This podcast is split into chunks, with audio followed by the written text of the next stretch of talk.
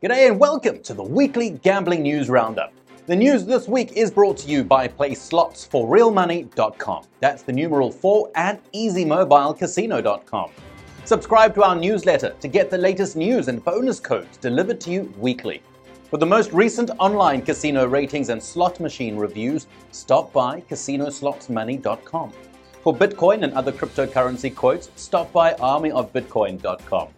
Please take a moment to give this podcast a five star rating on whatever podcast platform you're on. It means a lot to us, and it's so easy to rate and review us. Also, feel free to view the links below, which are helpful resources.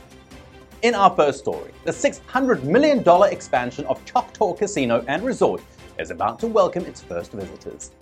The Choctaw Nation announced that the latest addition to its flagship property will open to the public on August 6th. The new Sky Tower will feature 1,000 rooms, 6 restaurants, 11 bars, and 2 swimming pools. Gamblers can look forward to 40 new poker tables and over 3,300 slot machines. Thanks to its convenient location, the casino attracts customers from Texas, Oklahoma, Louisiana, and Arkansas. The owners hope that the expansion will bring even more visitors from the area.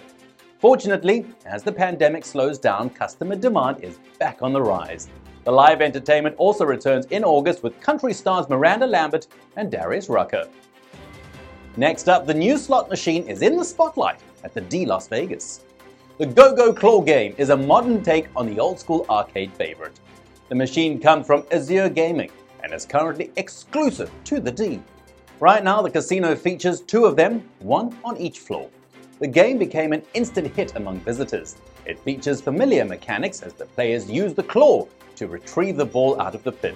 Not much different from toy cranes we all enjoyed as kids. The machine determines the prize, which depends on the stake. Go Go Claw is also an awesome group experience as the crowd often gathers to cheer on the player in charge of the joystick. In our next story this week, the sports betting proposal in Florida runs into an unexpected hitch.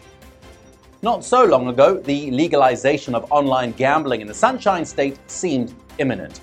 In April, Governor Ron DeSantis and the Seminole tribe signed a 30 year contract to bring legal betting to the state. However, several major industry players have emerged against the agreement.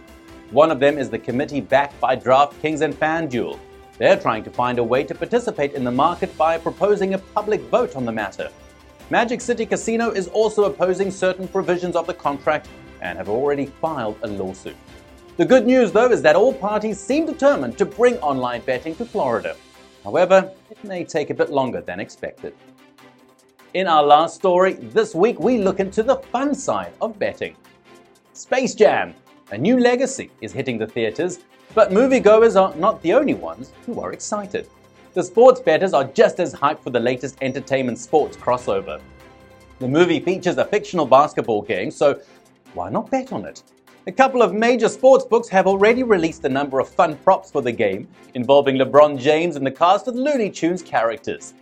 If you ever wanted to bet on Bugs Bunny's performance in the basketball court, well, now's your chance. His points total is just one of a ton of prop bets that you can take.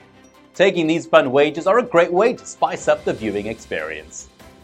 Remember to visit PlaySlots4RealMoney.com. That's the numeral 4 and EasyMobileCasino.com. Subscribe to our newsletter to get the latest news and bonus codes delivered to you weekly for more updates. Share this podcast on social networks, and remember, for the most recent online casino ratings and slot machine reviews, stop by CasinoSlotsMoney.com. For Bitcoin and other cryptocurrency quotes, stop by ArmyOfBitcoin.com. Please feel free to view the links below, which are helpful resources.